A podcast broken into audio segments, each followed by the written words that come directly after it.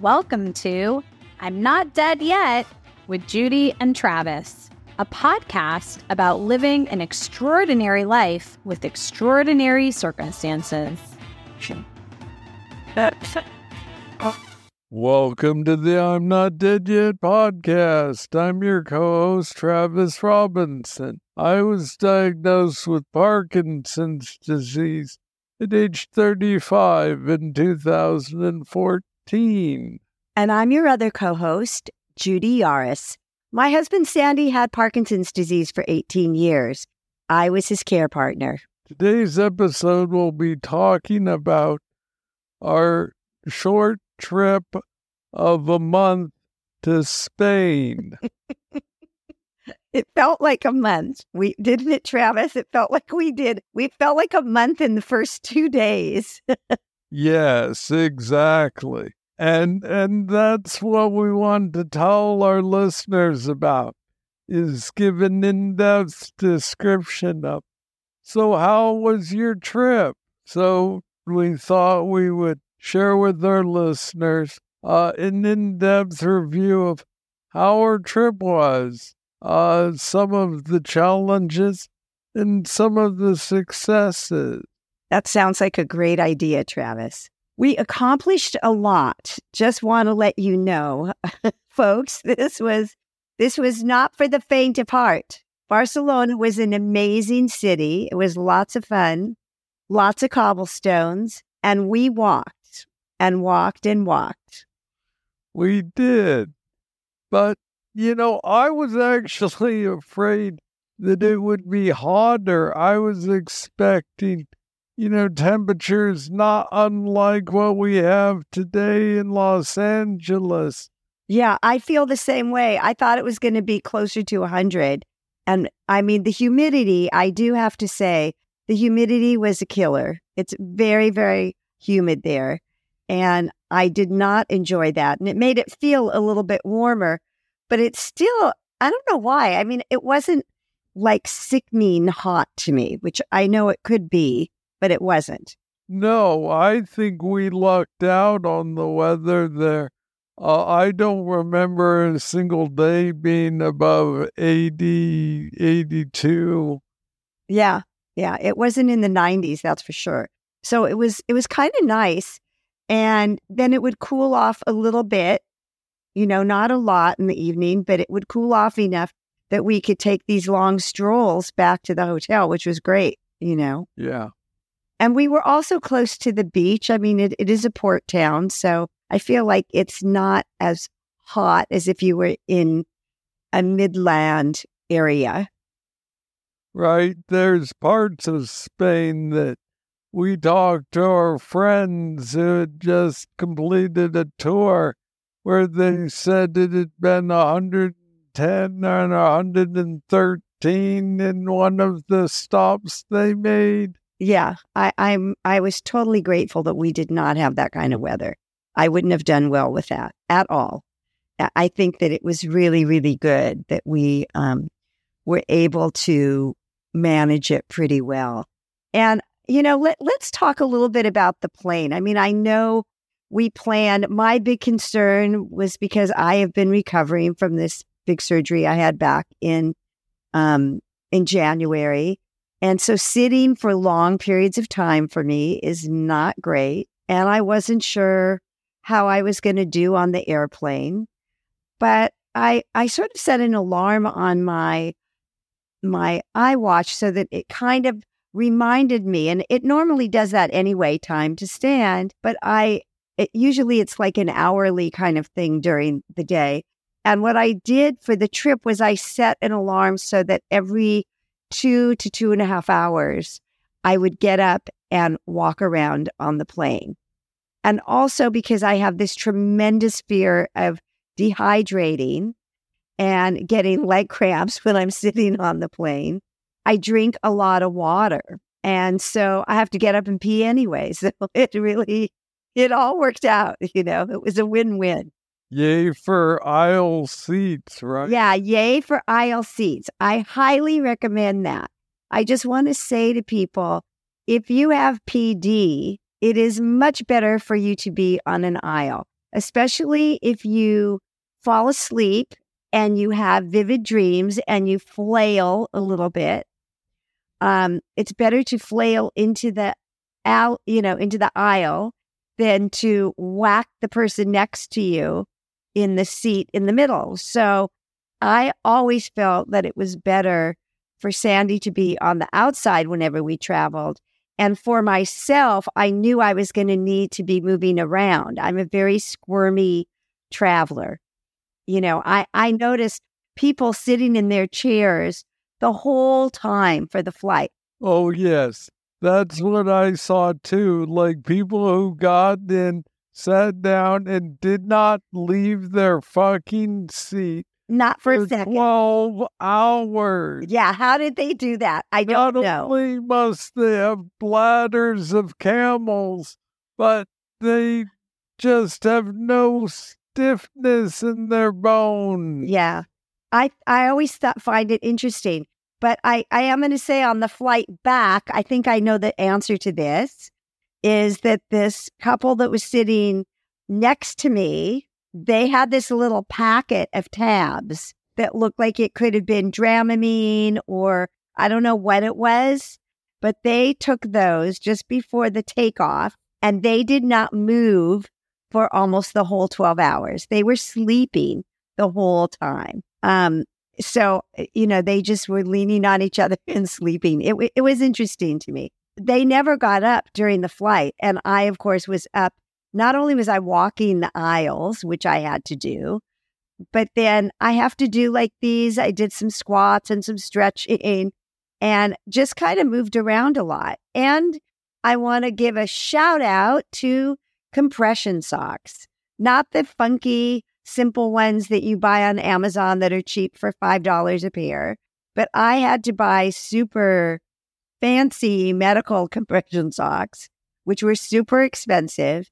But God bless them because I had no leg cramps.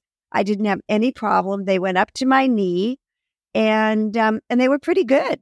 You know, it they looked a little weird. It looked like I had peg legs or something. It was very odd. But um, when I looked down, but you know, they really made a big difference for me, I think. And I'm grateful to my PT, a shout out to Jen, who said, This is what you have to buy. These are the ones to get. This is the right denier that you want to get. And um, and I was very comfortable with it, you know. So yeah, I, think there's a lot of factors. I did not uh, have any compression socks, um, Mhm. but I, I don't think I suffered particularly in that direction. I will give big shout outs to Iberia Airlines for having the most tolerant flight crew. Yes. They put up with, yeah, they put up with a, a whole lot of standing in the aisleway Yeah. and a whole lot of me pacing up and down the plane and uh, generally just not uh, sitting in my seat unless the seatbelt sign mandated it. Yes. They were very nice. You know, I forgot to buy a bottle of water, um, partly because I, I think we were thinking we were going to be late getting to the gate.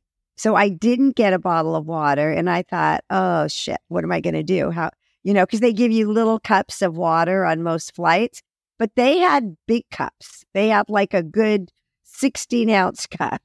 And so I when they came around to offer stuff, I t- got a glass of water. I got two glasses of water then.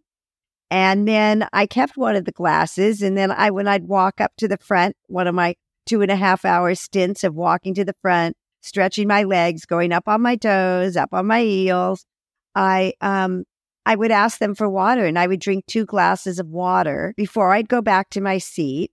And then as I was on my way back to my seat, of course, I would have to pee at that point. So it gave me an extra walk to the bathroom and an extra walk back. And all in all, they were really nice. I mean, I thought the flight attendants were great. I gave them a good review um, in terms of the flight people, I thought were fantastic. Yes, our, our cabin crew was particularly tolerant. Not only of my escapades, but there was a couple of other uh, PD folks on the way back from the conference. And so they had a plane full of parky motherfuckers that were a little difficult to deal with. Yeah, I think it's challenging. You know, what do you do when you have people that can't sit still? And I mean, long before I have always been that person. Like, I go to a movie and I am a wiggly person in a movie theater. And I have friends that don't want to sit next to me because of that. I just move around way too much. And that's okay. Like, I get it. That's who I am as a person. I'm a wiggly person. And I just can't sit still like that. It's just not something that I was ever good at doing. I'm sure as a little kid, I, I never did it. And as an adult, I also have never done it. So I think that they were very nice about it. And, um, and I just don't know how you lie there for 12 hours. It, it was just weird to me, but I felt good. You know, I got off the plane and I had had enough hydration. And also, I guess what the compression socks do is they do help with you getting less dehydrated on a plane, which I, I didn't quite understand how that works. Um, I'd like to get more information about it, but it was explained to me that that, that was one of the things that they also help. You don't have the ankle and foot swelling that takes place when you're Right. on a plane. So that's pretty good. And I, I think that, you know, traveling is difficult. I'm not the best flyer, I think. I'm not the most relaxed.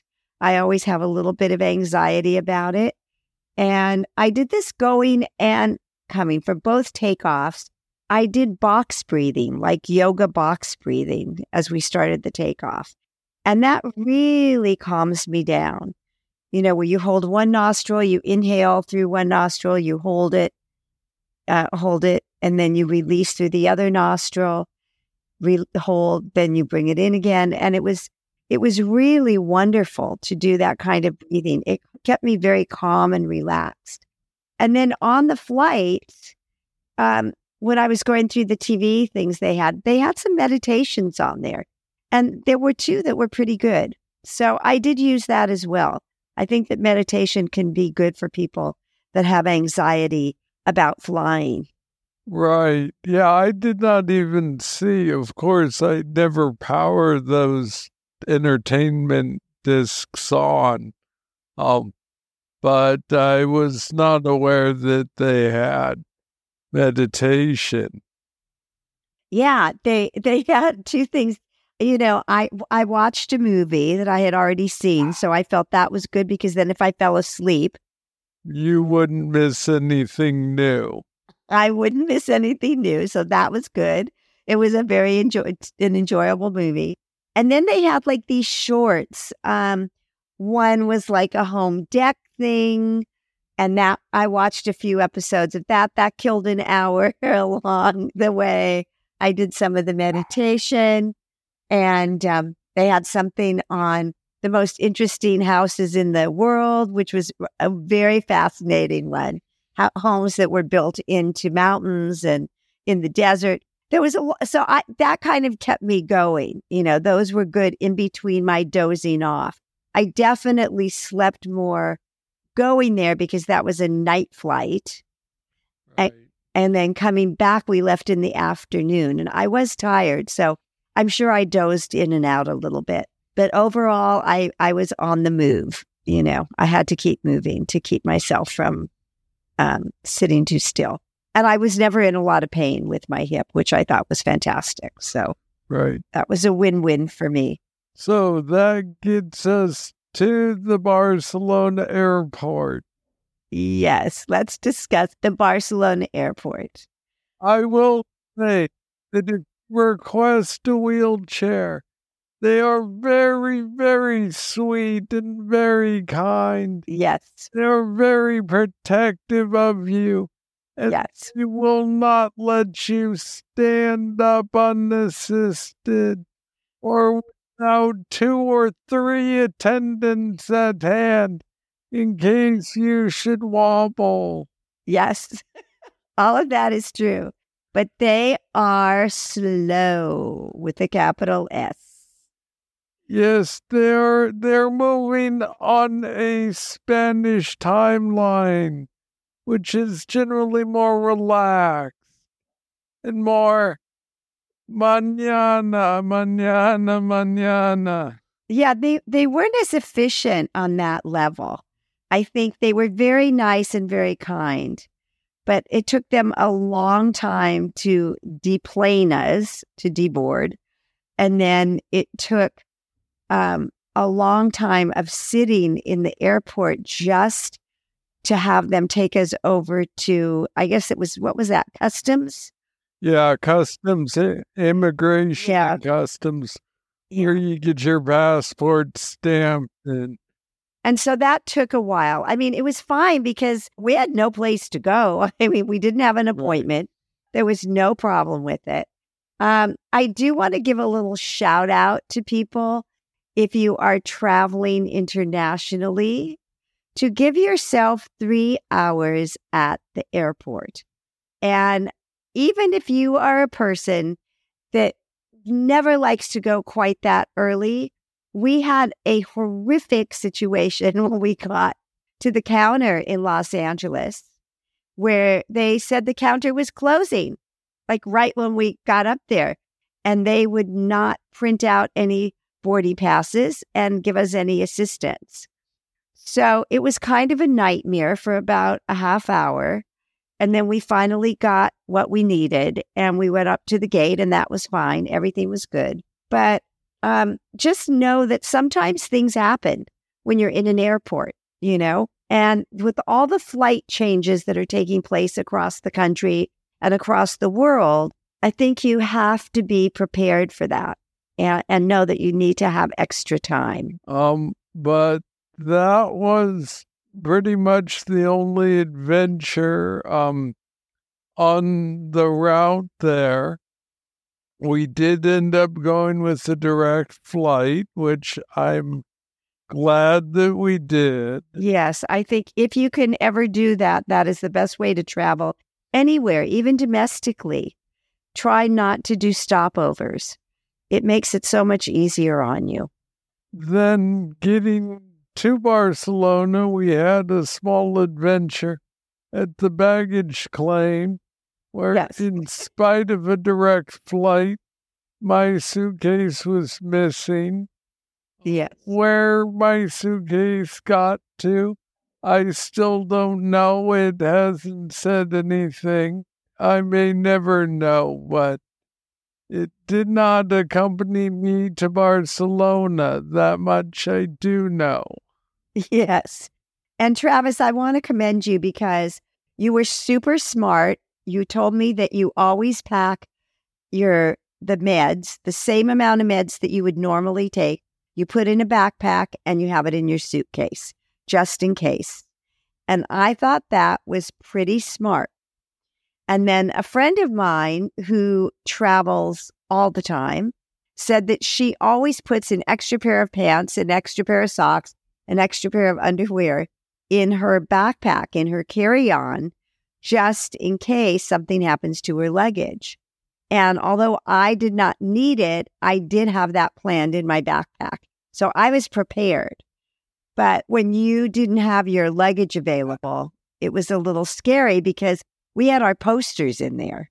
Right, And that could have been a mad dash for us on Monday. right.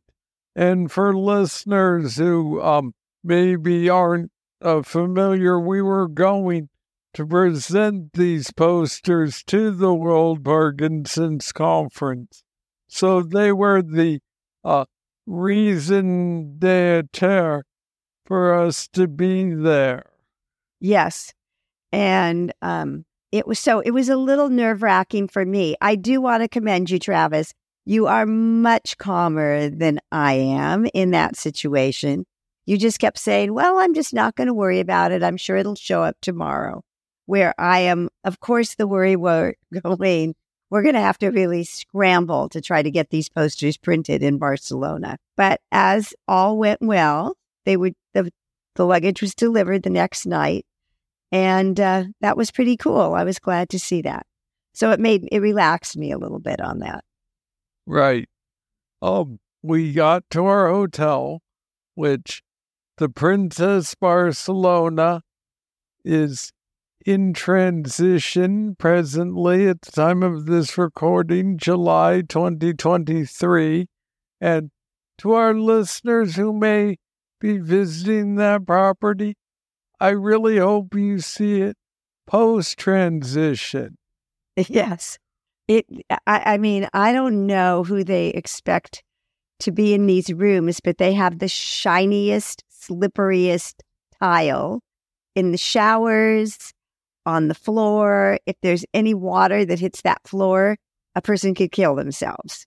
So I think it's a little dangerous there, but um, it only took uh, a couple room changes and then I was happy. And so um, I think, you know, in looking at it, all in all, it was pretty good. It was a very lovely hotel with a great chef and there they have this lovely little dining room, this tiny little dining room, but they had wonderful food there. So I am giving a shout out to this chef that did the smoked cod because that was super delicious. And, um, you know, I think there were a lot of things about the hotel that were leave a lot to be desired, but I think it was cool. You know, we, we survived and I thought that the conference was amazing. And we're going to do another episode where we really talk about the conference because we want to give that full attention. Right. But I, I do want to say that um, I'm very proud of myself. I t- traveled internationally. I did it. I made it. and um, and I'm, you know, and I was very glad to see that that was going to happen. So, you know, it was it was fun. It was a good trip. You win the Good Sport Award for that trip, Judy. Yes, thank you, Travis. I think so. You you uh, were very much out of your comfort zone, and you handled that very splendidly. Thanks, Travis. I appreciate it.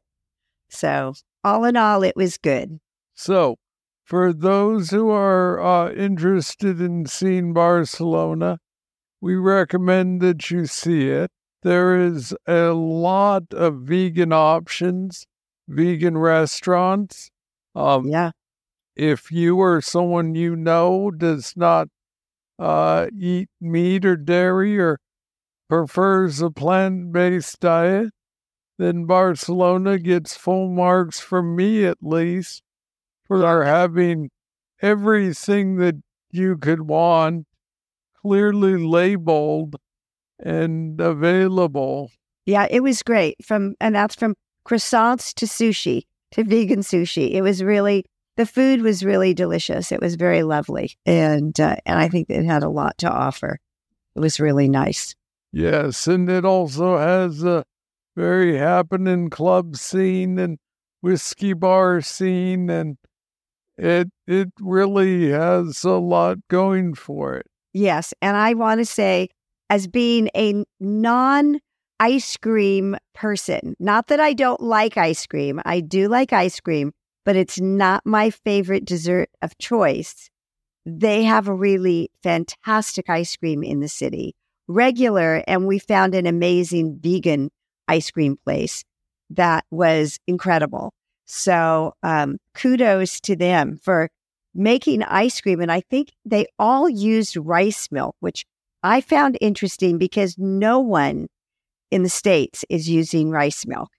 They use almond milk, cashew milk, coconut milk, um, soy. Very, you don't see soy very much anymore. You see a lot of oat milk, but their ice cream there was incredible. That's the word that I want to use. And that's a word that Sandy Yaras would have used. He would have said the ice cream is incredible. So there we go. And on that note, we'll call this episode a wrap.